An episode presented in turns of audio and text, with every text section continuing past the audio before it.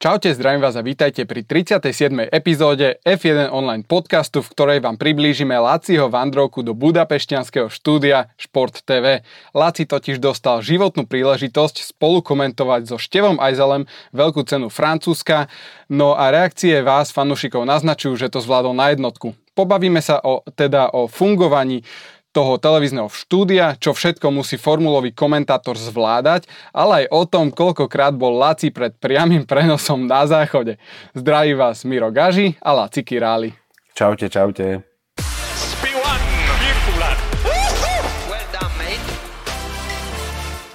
Hlavným partnerom tejto epizódy F1 online podcastu je e-shop so suvenírmi z prostredia Formuly 1 formulastore.sk. Ak sa chcete obliecť do farieb vášho obľúbeného týmu, neváhajte a naštívte Formula Store a nakúpte si nejaké zaujímavé predmety. Tak, tak, e-shop Formula Store.sk je jednotkou na poli suvenírov Formuly 1 v našom prostredí a navyše je aj dlhodobým partnerom eh, F1 online, či už stránky ako takej, ale do istej miery aj nášho podcastu. Ak teda zháňate akýkoľvek merch, kliknite si na Formulastore.sk a nepriamo tak podporíte aj stránku a dokonca aj náš podcast. Zakúpiť tam viete tímové trička, polokošele, košele, mikiny, vetrovky, širutovky, prilby, modely monopostov, samozrejme aj hrnčeky a ozaj všetko možné. Takže kliknite si na Formulastore.sk a suveníry máte o chvíľu doma. E, zabudol si na jednu veľmi podstatnú vec, ktorú si tam vedia fanúšikovia kúpiť a to sú aj tieto trička F1 online podcastu. Totižto ten má tiež Formula Store v ponuke a exkluzívne, nikde inde na svete ich nezoženiete. Takže Veru. v tomto je Formula Store jednotka. No ale poďme teraz na dnešnú tému a teda na príležitosť, ktorú si dostal. Ako sa to všetko zomlelo? Počul som, že si bol totižto až 11. kandidát v poradí, tak ako to bolo? Áno, tiež som to počul v jednom e, z posledných Ice Kingov. V každom prípade ma Števo volal pomerne s veľkým časovým predstihom ešte o dosť skôr, ako bol vysielaný ten Ice King samozrejme, ale nechcel som ísť. Ako doslova, bál som sa toho ako čert kríža, keď to môžem použiť takéto mm-hmm. prirovnanie. Ako celkom otvorene som mu naznačoval, že v žiadnom prípade nepôjdem, pretože ja sa stále vnímam ako taký redaktor, ktorý píše články a niektorý by mal schopnosť vystupovať niekde na kameru.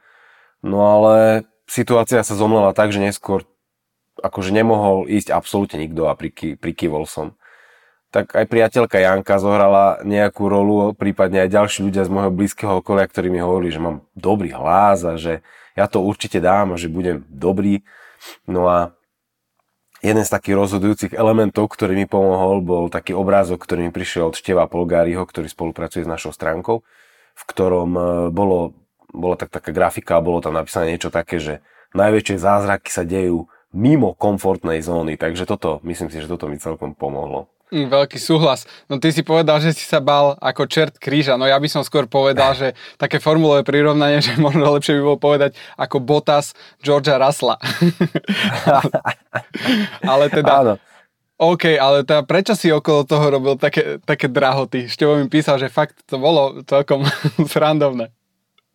Hej, hej, ako toto, že som sa bál ako bota zrásla je fakt, že dobré prirovnanie. No, robil som drahoty, lebo pretože ja som bol presvedčený, že tam nejdem a že to nie je smer, ktorým ja sa chcem uberať a fakt, bol som rozhodnutý, že nepôjdem. Takže neviem, či je to správne mm, označiť slovom drahoty, ale jednoducho moje presvedčenie bolo také, že nejdem do toho. No. Uh-huh. OK, dobre. A teda, ako, teda nakoniec, ako dlho pred pretekmi si Števovi definitívne prikyvol a povedal, že OK, idem do toho, let's do it. Tak definitíva padla asi dva týždne pred pretekmi, myslím si, že to bolo približne presne tie dva týždne. Um, už mám pocit, že Števa to dosť tlačilo, predpokladám, že on má ten program tých hostí pripravený na dlhý čas vopred, uh-huh. ale teraz to jednoducho tak vyšlo, že um, chlapci mali nejaké preteky, Martin Trenkler bol niekde fotiť a nevedel nikoho zohnať Števo sa mi potom v jednej chvíli nevedel dovolať, ako nie, že by som ho nedvíhal, to takto nie, ale, ale nevedel sa mi dovolať a potom mi nahral hlasovú správu, ktorú mi poslal do Messengera, z ktorej som jednoznačne z jeho hlasom pochopil, že iná alternatíva nie je. No a tak som prikyvol a od toho okamihu som samozrejme začal byť nervózny a preto som do toho nechcel ísť, lebo som vedel, že teraz dva týždne budem nervózny a mm-hmm. jednoducho vystupovanie pred kamerami, keď to pozerá 200 tisíc ľudí a takéto veci a ja na to veľmi nie som. No, Števo ma trošku upokojil aj tým, že mi povedal, ako to všetko bude približne prebiehať. No a ja som si doma začal v pokoji robiť prípravu.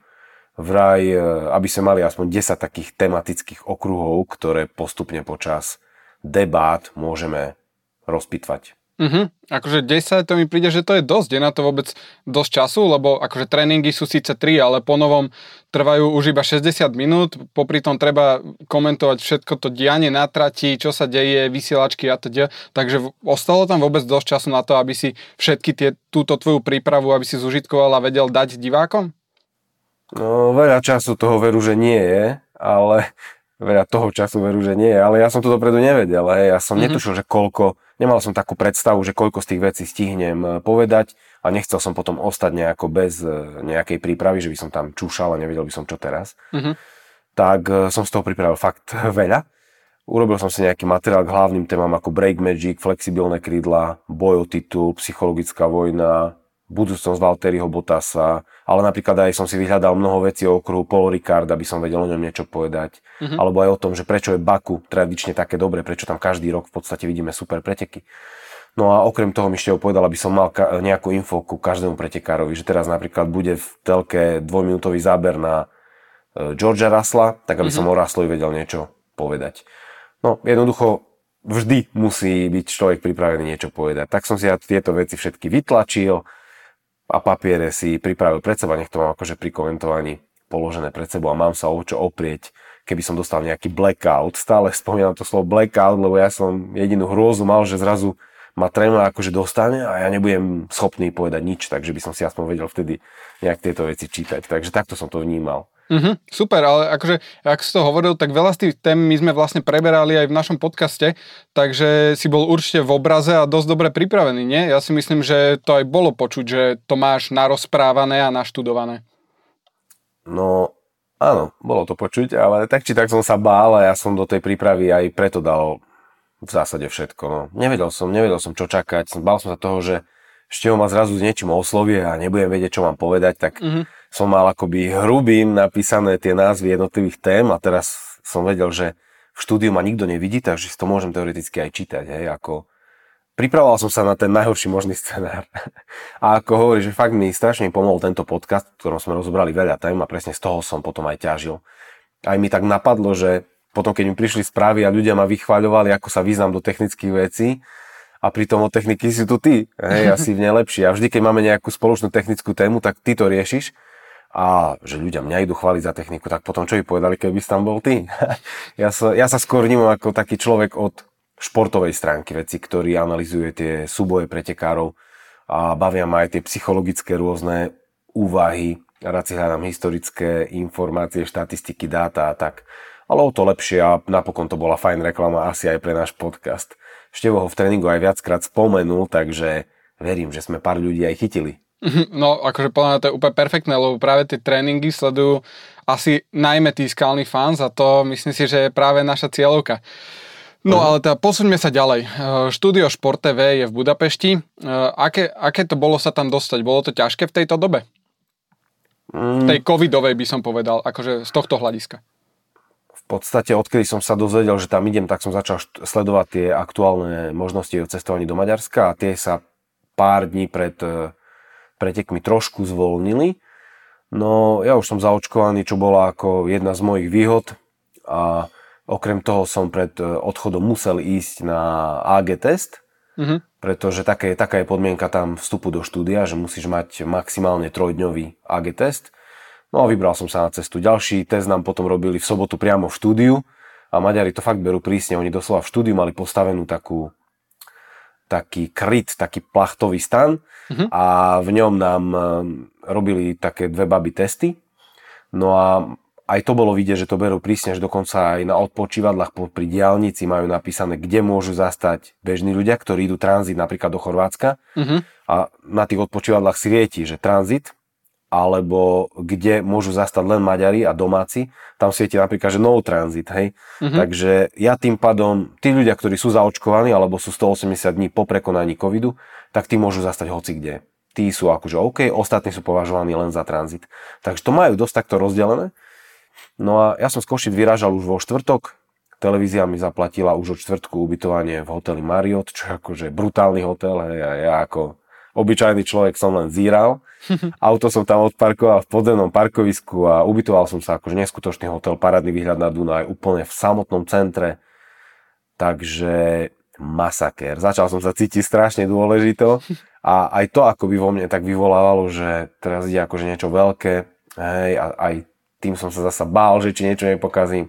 No ale všetko bolo dokonale pripravené a televízia robila ozaj všetko preto, aby som sa cítil pohodlne a mohol podať čo najlepší výkon. Oni mi to dokonca aj napísali v mailovej komunikácii, že robia všetko preto, aby som sa cítil dobre. Takže bolo to fakt neuveriteľné. Paráda, tak to si si úplne tak uh, nazrel do, že aké to je ten celebritný život z toho, jak si to rozprával, tak fakt, že si sa tam mal určite ako v bavlnke a stihol si e, popri tom formulovom programe si aj trošku Budapešť pozrieť a jej krásy? Tak e, veľa času na toto reálne nebolo. Akože keď si vezmem, že štvrtok, keď som prišiel večer, tak uh, som sa ubytoval okolo štvrtej, išiel som na chvíľu do mesta a potom večer som si robil prípravu a pozeral som si všetky tie tlačovky. A po tréningoch to bolo v zásade to isté. Tréning piatkový skončil o štvrtej, tak keď sme prišli naspäť do centra, išli sme na chvíľu do mesta a potom večer som si robil prípravu.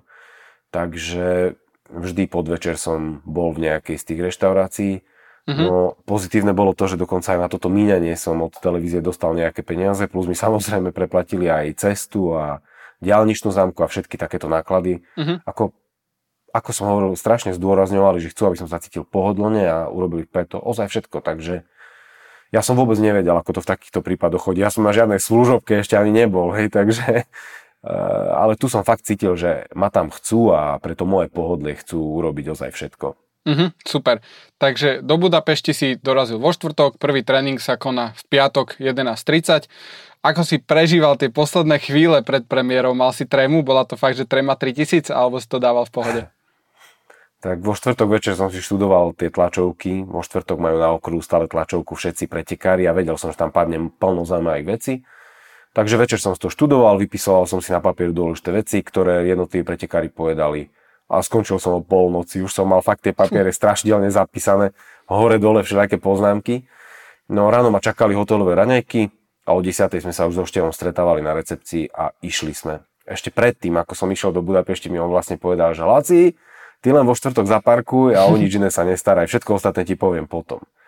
Tak ma v piatok naložil do svojho auta a išli sme, aby som sa ja tam nemusel po tej katastrofálnej budapešťanskej premávke nejako sa presúvať, lebo už len mm-hmm. prísť do hotela bolo pre mňa, ako ja tu šoferujem po Košiciach, to je nič, hej, to je nič, to ako na dedine sú Košice proti tomu, čo som zažil potom tam, ako tam tí ľudia lietajú z pruhu do pruhu, ako bol to pre mňa strašidelný masaker a veľmi mi to uľahčilo to, že Števo ma nasadil a zobral. Mm-hmm.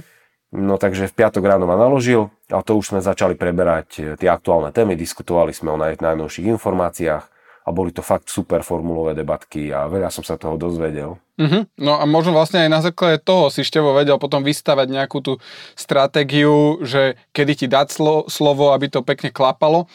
No, e, takže prišli ste tam do štúdia, usadili ste sa a išlo do toho, hej? Uh, áno, ako si povedal, vedel si vystavať tú stratégiu, kedy mi dať slovo, lebo presne takto potom v prenose bolo, že tie témy, ku ktorým som ja mu v aute povedal niečo zaujímavé, on potom presne pri tých témach mi dal slovo, takže mm-hmm. bolo mhm. to ako úplne mega. On tak vycítil, že č- k čomu viem, čo povedať, k čomu neviem a podľa toho mi odovzdával.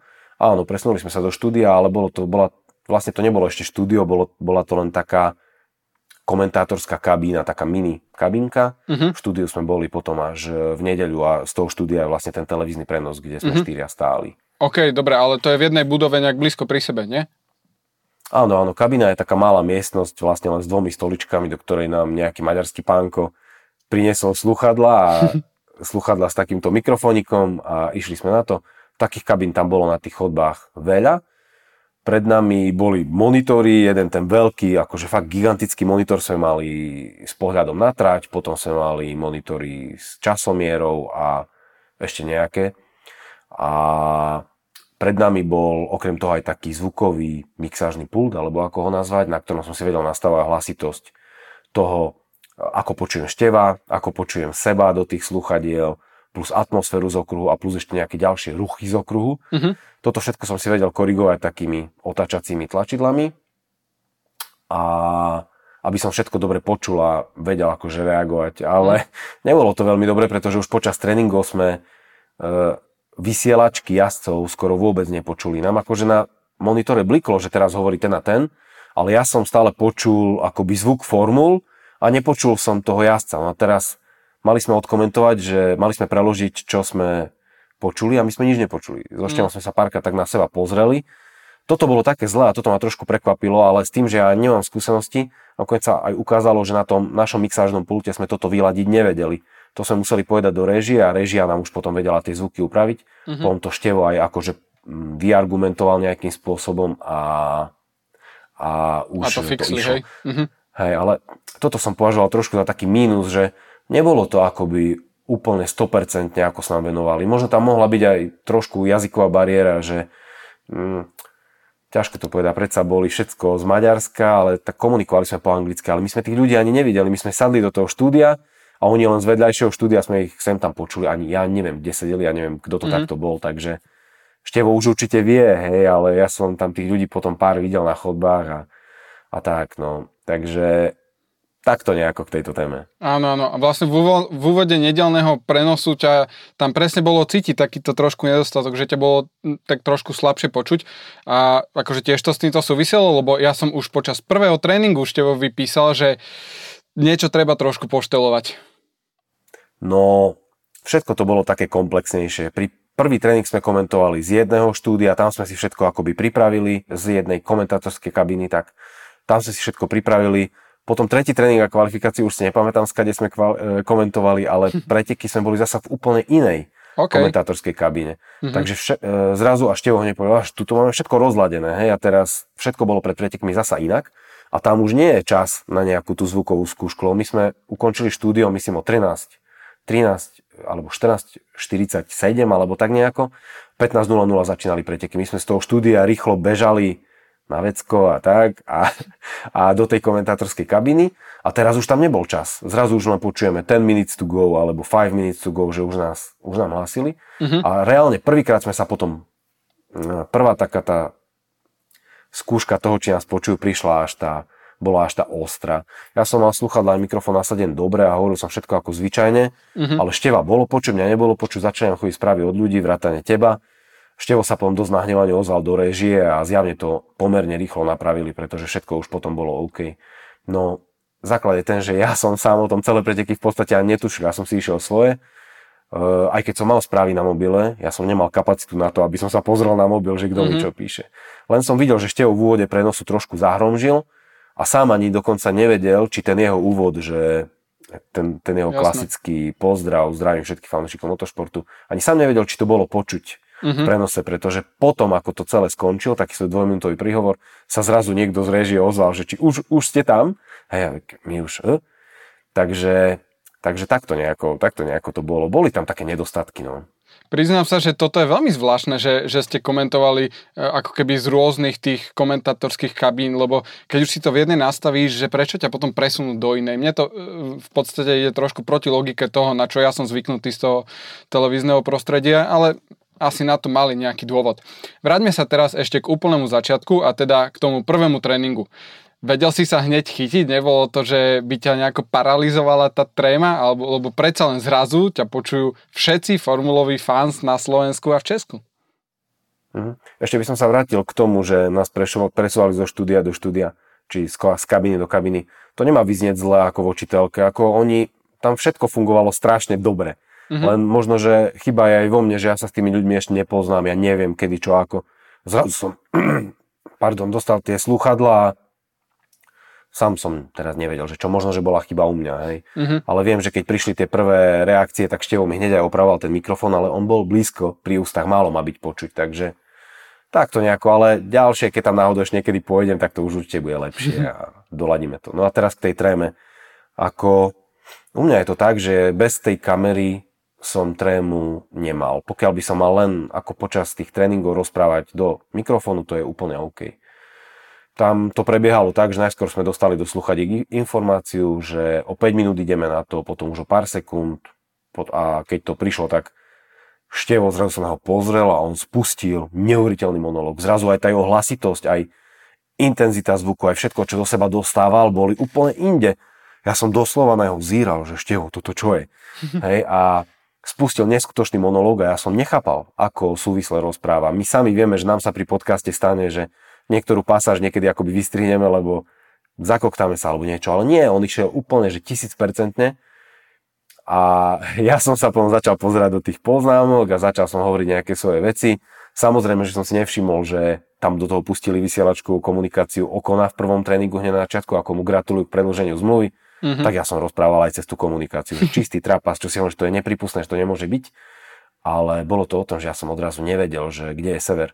Ono to možno na prvý pohľad vyzerá ako jednoduchá robota, ale ja som si pritom trošku ladil ten zvuk z okruhu, pretože tie formule som počul akoby strašne nahlas Vyberal som si papier z poznámok, pozeral som si do neho a totálne mi chýbala nejaká taká multifunkčnosť. Števovi mm-hmm. som po tréningu presne povedal to, že je to ako keď prvýkrát šoferuješ. Nalepený na volante, pozeráš 100% e, koncentrovanosť na cestu, nedokážeš robiť absolútne nič, nulová kapacita na iné veci.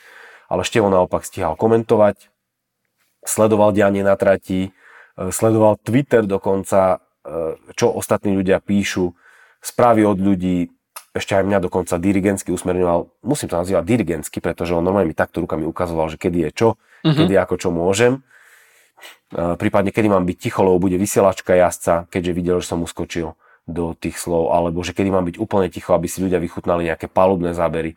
Ako fakt, ja som sa tam cítil ako taký jasličkár a on ako taký vysokoškolák, ale asi to tak malo byť vzhľadom na tie skúsenosti, ktoré v tejto sere máme. A... Ale postupne som sa začal chytať. No akože podľa mňa to je úplne pochopiteľné. Človek potrebuje najskôr ako špongy a nasať tie, tie skúsenosti a adaptovať sa. No a podľa toho, čo som počul a komentáre, aké som videl, sa nakoniec chytil veľmi dobre, takže super. No a ja si myslím, že určite si sa aj v zákulisí svedomí to pripravoval a komentovanie ti tak určite išlo časom lepšie a ľahšie, ne? Mm, áno, áno, dá sa to tak povedať. Super.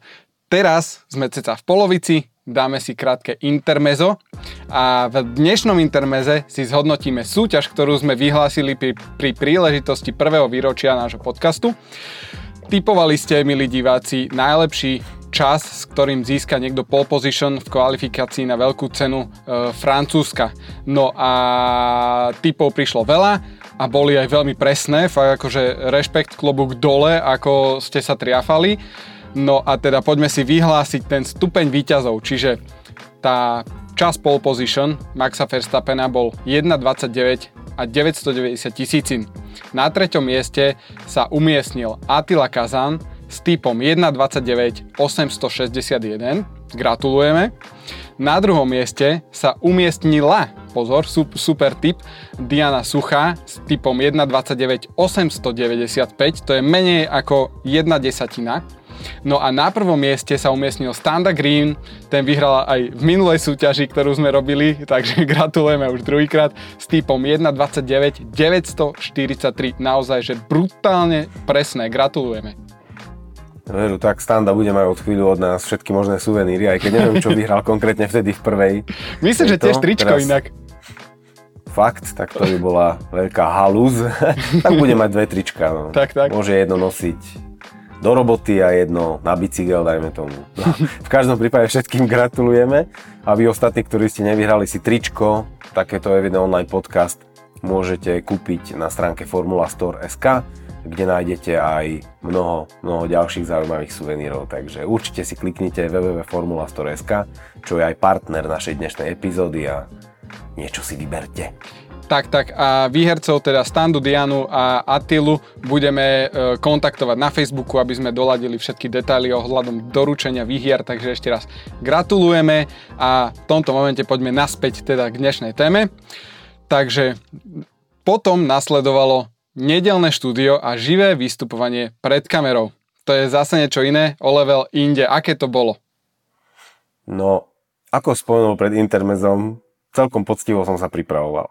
Každý večer som si písal tie poznámky, asi tak do polnoci, ráno som potom dal raňajky a ak som medzi raňajkami a odchodom z hotela ešte mal čas, tak som si zase doplňoval prípravu. A hlavne v nedeľu som mal toho času ešte pomerne dosť, tam som si asi 3 hodiny v nedeľu ráno robil prípravu. Tak povedal som si, že dám do toho všetko v podstate, čo vo mne je, že je to taká jednorazová príležitosť Najväčší stres som mal samozrejme z nedelného vystúpenia pred kamerami, akože o tom sa mi ešte aj snívalo. a dopredu som to hovoril aj Štejovi. A Števo tak bol pomerne prekvapený, že mám stres z toho pred kamerami, ale to je zasa, že my sme akoby iní ľudia. On mm-hmm. pravdepodobne, pre neho je to úplne 1000% prirodzené a on si to pred kamerami užíva, ale ja som mal z toho normálne, že strašný stres. A on mi povedal niečo také, že najlepší stres, najlepší liek na trému je 100% na pripravenosť. Za mikrofónom ako takým som trému nemal, pokiaľ išiel len tie tréningy a nebolo ma vidieť, ale myšlienka na to, že budeme v priamom prenose a že sa na mňa bude pozerať 200 tisíc ľudí, tak to ma akože odrovnávalo. v nedelu pred pretekmi som potom kvôli tej nervozite nejakej internej trikrát sedel na vecku, takže nebolo to boh vie čo. Verím. Takže ty si tiež tento záchodový typ, záchodový stresmen. Ale ja si myslím, že úplne neoprávnene, veď nakoniec si to dal úplne suverene. No, asi som ten záchodový stresmen. Ja som takto nechodil, že nejaký vyklepaný. Hej, ja som vyzeral normálne, ale ani som nejako nemal taký prvý pocit, že som taký vystresovaný. Ono to vnútro robilo nejako samo. Asi to takto funguje. Nemám v tom mm. skúsenosti, neviem. No nakoniec som to dal celkom suverene, ale samému sa mi ani nechce veriť, ako to dopadlo, hej. Jednoducho mám taký pocit, že ako som bol v tom štúdiu, som sa prepol do takého nejakého profesionálneho režimu, že zrazu to nebol ten obyčajný Laci z Košic, ale odrazu som bol veľký svetový redaktor na veľkom pódiu a normálne akoby tak nejako som sa prepol a išlo to. Potešilo ma, že potom, keď skončilo to štúdio, tak mi dokonca pogratuloval aj Tomáš Richter a povedal mi niečo také, že som mal skvelé vystupovanie a že to bolo úplne super. No, nechápal som. Mm. Neskôr za mnou prišiel dokonca aj maďarský producent, ktorý, bol tam taký chlapík, ktorý vedel aj po slovensky. Sice žije v Budapešti, ale chodil do nejakej slovenskej školy a vedel a povedal mi to isté, že to bolo super, no a potom, keď som otvoril svoj kryt mobilu, tak som videl neskutočné množstvo správ, akože z tohto som strašne odpadol že v Messengeri aj na Instagrame som mal žiadosti od úplne cudzích ľudí a bolo ich veľa, ja, mm-hmm. asi tak 20, hej, a nie je úplne, že jak števo, že on ešte v pondelok mal 200 neodpovedaných správ, hej, ja som mal okolo 20 a bolo to mega, lebo to boli také komentáre, že nechcel som veriť. Ja som mal pocit, že som sa zobudil v nejakom inom svete a tak všetkým za túto podporu musím fakt veľmi pekne sa poďakovať. Takže mm-hmm. bolo to mega. To je super. Tie reakcie od ľudí, to je myslím si, že tá najkrajšia odmena. No a ja si myslím, že ty si to aj úplne užil podľa toho, ako o tom rozprávaš, aký máš úsmev na tvári. uh, tak presuňme sa teraz k samotným pretekom. Tam uh, počas pretekov všetko už klapalo ako malo? Nevyskytol sa tam žiadny problém? tak e, ako ja sám za seba poviem, že ja som sa už cítil vynikajúco, všetko to zo mňa opadlo a bol som akoby úplne vo svojej koži a fakt nechápal som tomu, doteraz tomu nerozumiem. Mal som pocit, ako by sme so Števom odkomentovali už, neviem, možno stovku pretekov, doplňali sme sa a všetko klapalo. Akože on určoval taký tón a tempo a priestor mi prenechával presne vo vhodných chvíľach. Ako, ako by on presne vedel, hej, že kedy mám čo povedať a kedy môžem nejakým svojim postrehom vyniknúť No samozrejme, že on vynikal inými vecami, tou svojou emóciou, mm-hmm. tým, tou int- intenzitou hlasu, takým svojim typickým prejavom.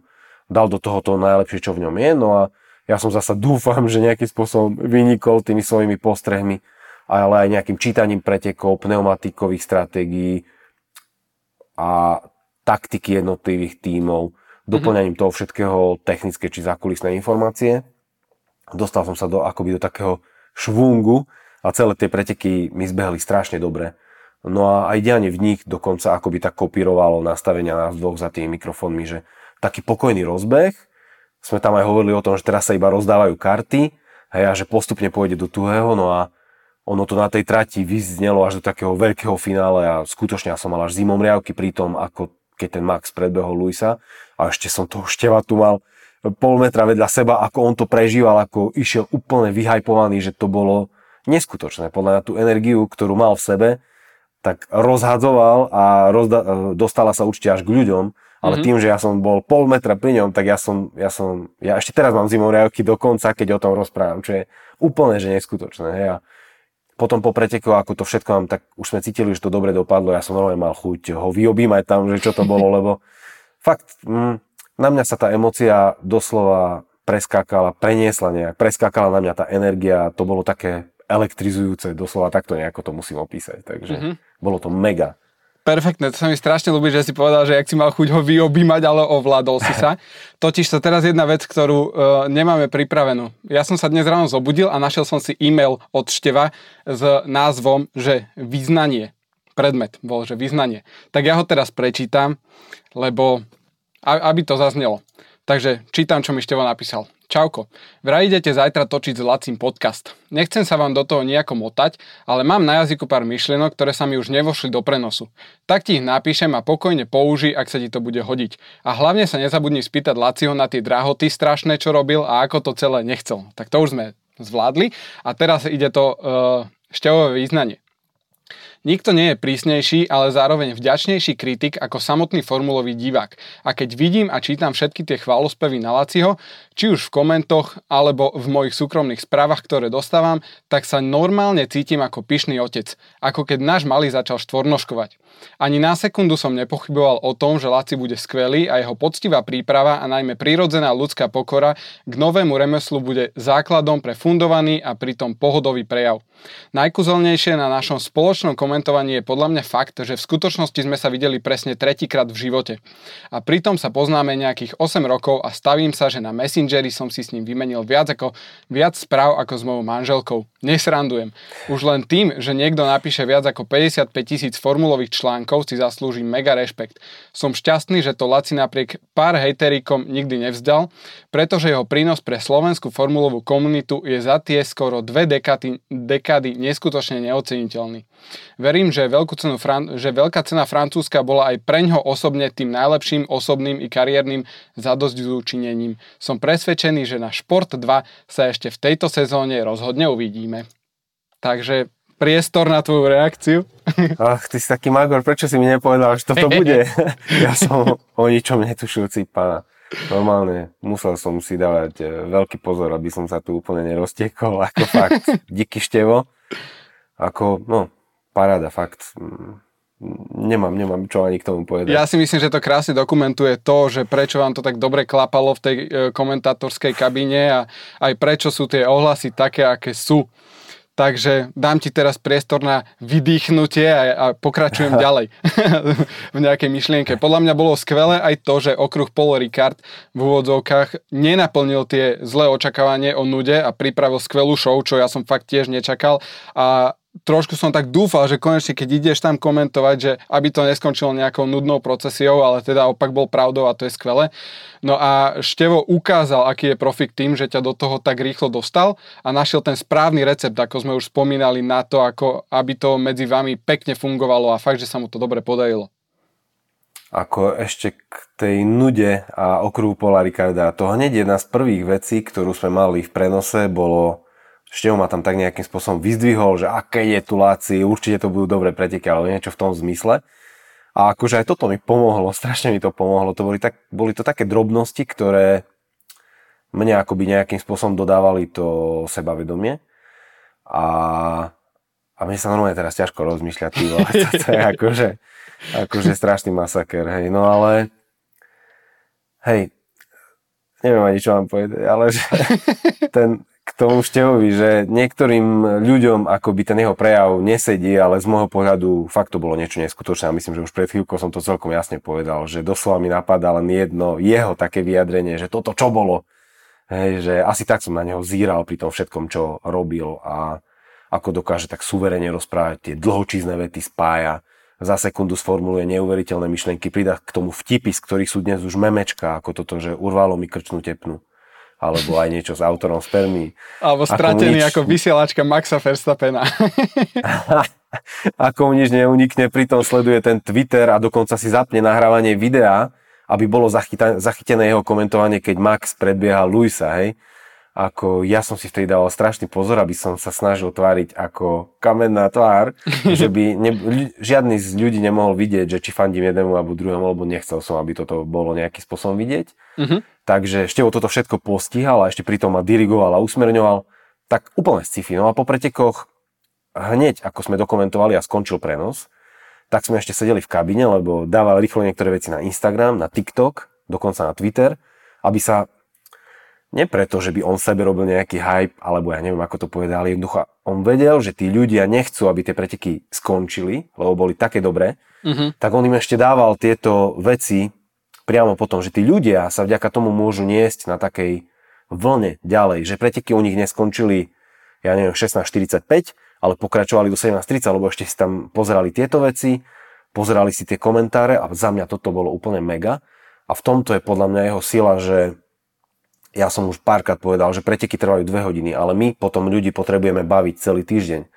A Števo často toto zvláda a nie náhodou si vybudoval na tom Instagrame tú komunitu mm-hmm. 31 tisíc ľudí alebo koľko tam už má a o chvíľu tam bude mať 50 tisíc, lebo jednoducho ja viem, že my sme za tie roky, čo ja som aj predtým robil na Evidence, sme si vybudovali nejakú komunitu ľudí, ktorí rádi chodili čítať tie články a e, debatovali s nami, ale on vybudoval úplne inú komunitu ľudí, nielen Slovákov, urobil totálny presah do Čiech, lebo aj mne teraz chodili gratulácie od e, ľudí z Čiech, ktorých, ktorí absolútne ma možno ani nepoznajú. Uh-huh. Takže Števo urobil presah Slovenská a Čiech a urobil presah nielen to, že formulu sledujú ľudia okolo 40 ako som ja, ale teraz normálne prišla totálne mladá generácia, ktorú on chytá cez Instagram a cez TikTok a toto je akože za mňa totálne mega a keby že ostal v tejto pozícii, tak za ďalšie roky my tu na Slovensku vieme vybudovať možno veľmi, veľmi silnú komunitu a verím tomu, že potom sa na to nabalia aj sponzory a možno budú tu 4 takéto podcasty fičať, možno mm-hmm. tu mhm. budú, bude viac internetových stránok a celú tú komunitu vybudujeme. Takže trošku som sa nechal uniesť, ale takto nejako by to podľa mňa mohlo fungovať. No a ešte musím povedať k tomu, ako robil scenár, to je zasa vec, ktorú ja som videl prvýkrát, ale v sobotu medzi tretím tréningom a kvalifikáciou doslova za pár chvíľ napísal scenár celého nedelného štúdia, povyberal do neho videá, ktoré našiel kde tu na internete rozplánoval to doslova na sekundu. Keď sme potom v nedelu reálne tam stáli my štyria v štúdiu, všetko do seba neskutočne zapadalo, ja som akože nechcel veriť. Na milisekundy to bolo nastavené. Ako pre mňa ako amatéra to takto vyznievalo. No a cez prestávku reklamný vstup ešte dokonca stihol zorganizovať aj fotenie. Taká jedna maďarská asistentka nám tam urobila za ten čas možno 30 fotiek, takže ja som mm-hmm. rád, lebo ja som tam takto zviazaný, stál za tým týmto, ani som sa nepohol, ale máme vďaka tomu aj peknú fotospomienku, takže mega. Aha, super. No a teraz ešte, e, čo Tomášovia, českí kolegovia, Richter a Enge, ako oni na teba pôsobili, zvlášť po tej ťažkej kontroverzii, ako, no, nebudem to hovoriť. Kusnem si do jazyka. Á, tak e, s nimi som bol veľmi málo, lebo celý víkend som komentoval so Števom, takže my sme so Števom boli už od čtvrtka večera, hej, a tak sme sa akoby zohrávali. Ale ich dvoch sme stretli až hodinku pred štúdiom, teda oni prišli, ja neviem, 12.45 alebo 13.00 do budovy. Tomáš Enge hneď prišiel do našej komentatorskej kabiny, sadol si k nám a bol taký neskutočne uvoľnený. Totálny pohodiak, neviem ani koľko môže mať rokov, možno o 2-3 viac ako ja. Bol úplne podobný človek ako ja. A prišiel tam a ja som tam mal pred monitormi rozložené tie svoje tóny strán, príprav, mm-hmm. pozrel na to, ty vole, to co je? A hneď prvá, prvá kolónka Tomáš Enge, lebo vedel som, že štúdio začína Tomášom Engem a že máme povedať niečo o ňom. A on pozerá na to, že co to tam mám. A akože strašne som sa hambil, strašne som sa hambil, rýchlo som to poskrýval. Tak to ťa ja úplne prichytil ako nejaký profesor študenta pri čine s ťahákom. Áno, áno, ako ja som tie papiere chcel mať pri sebe aj e, priamo v štúdiu, aby som sa tam nejako nezasekol, ale potom som to všetko skrýval, aby nevidel, že koľko toho mám popísaného.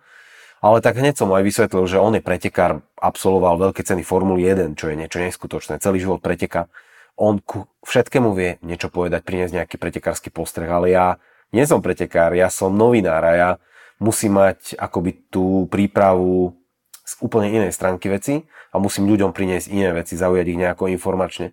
Takže absolútne to pochopil a uznaný ho prikyvoval a fakt bol to neskutočný pohodiak a taký otvorený, strašne otvorený človek so šibalským pohľadom. Mm-hmm vtipne, vtipne bolo to, ako si v štúdiu cez reklamu, keď ja som tam takto zviazaný, čakal, kedy zasa pokračuje, on si tam ťukal do mobilu, odpisoval ľuďom. Absolutný veget, potom ste mobil dal niekde k boku a spadol mu na zem počas prenosu a, a viem, že už boli len, najprv nám hovorili, že 10 sekúnd prenosu, potom už bolo len 2 sekundy a on si stále ťukal už aj Tomáš Richter do ňoho, takže Tomáš, že daj to už preč.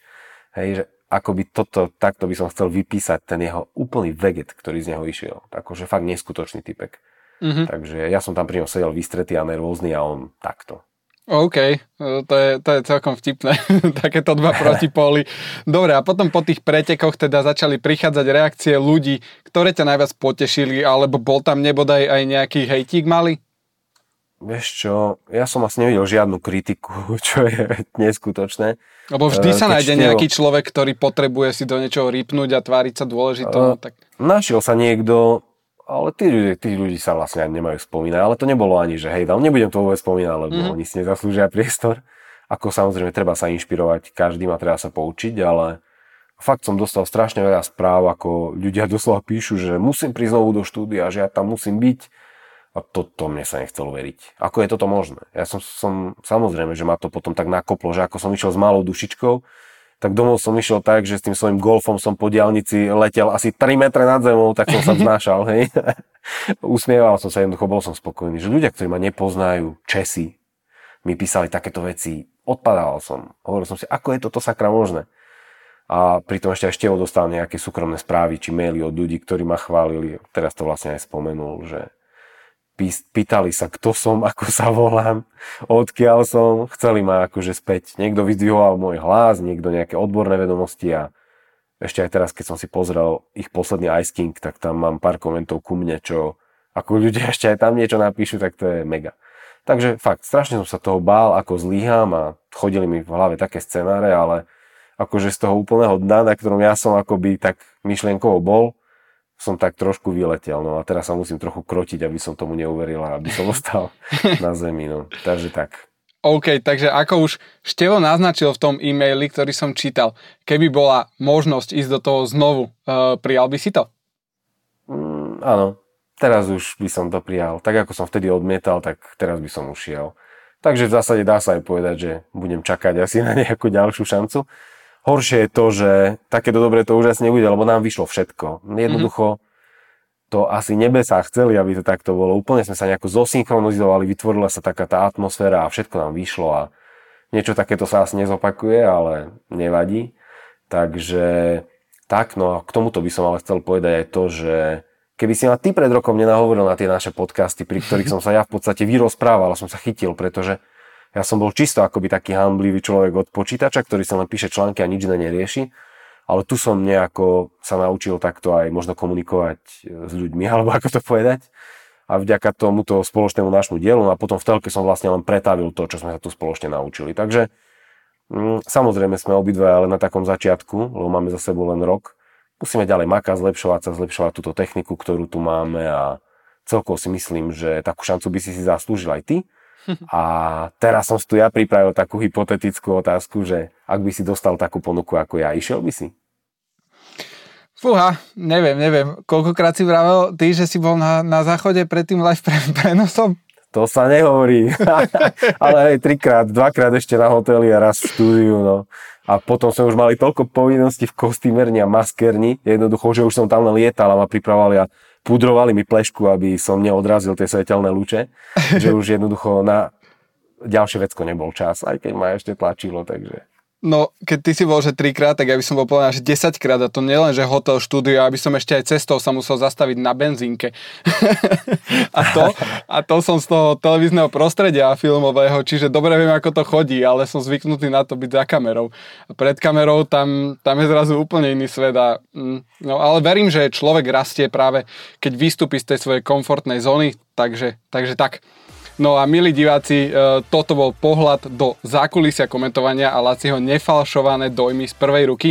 Ak máte nejaké otázky, ktoré ja som mu nepoložil, kľudne sa pýtajte v komentároch pod videom.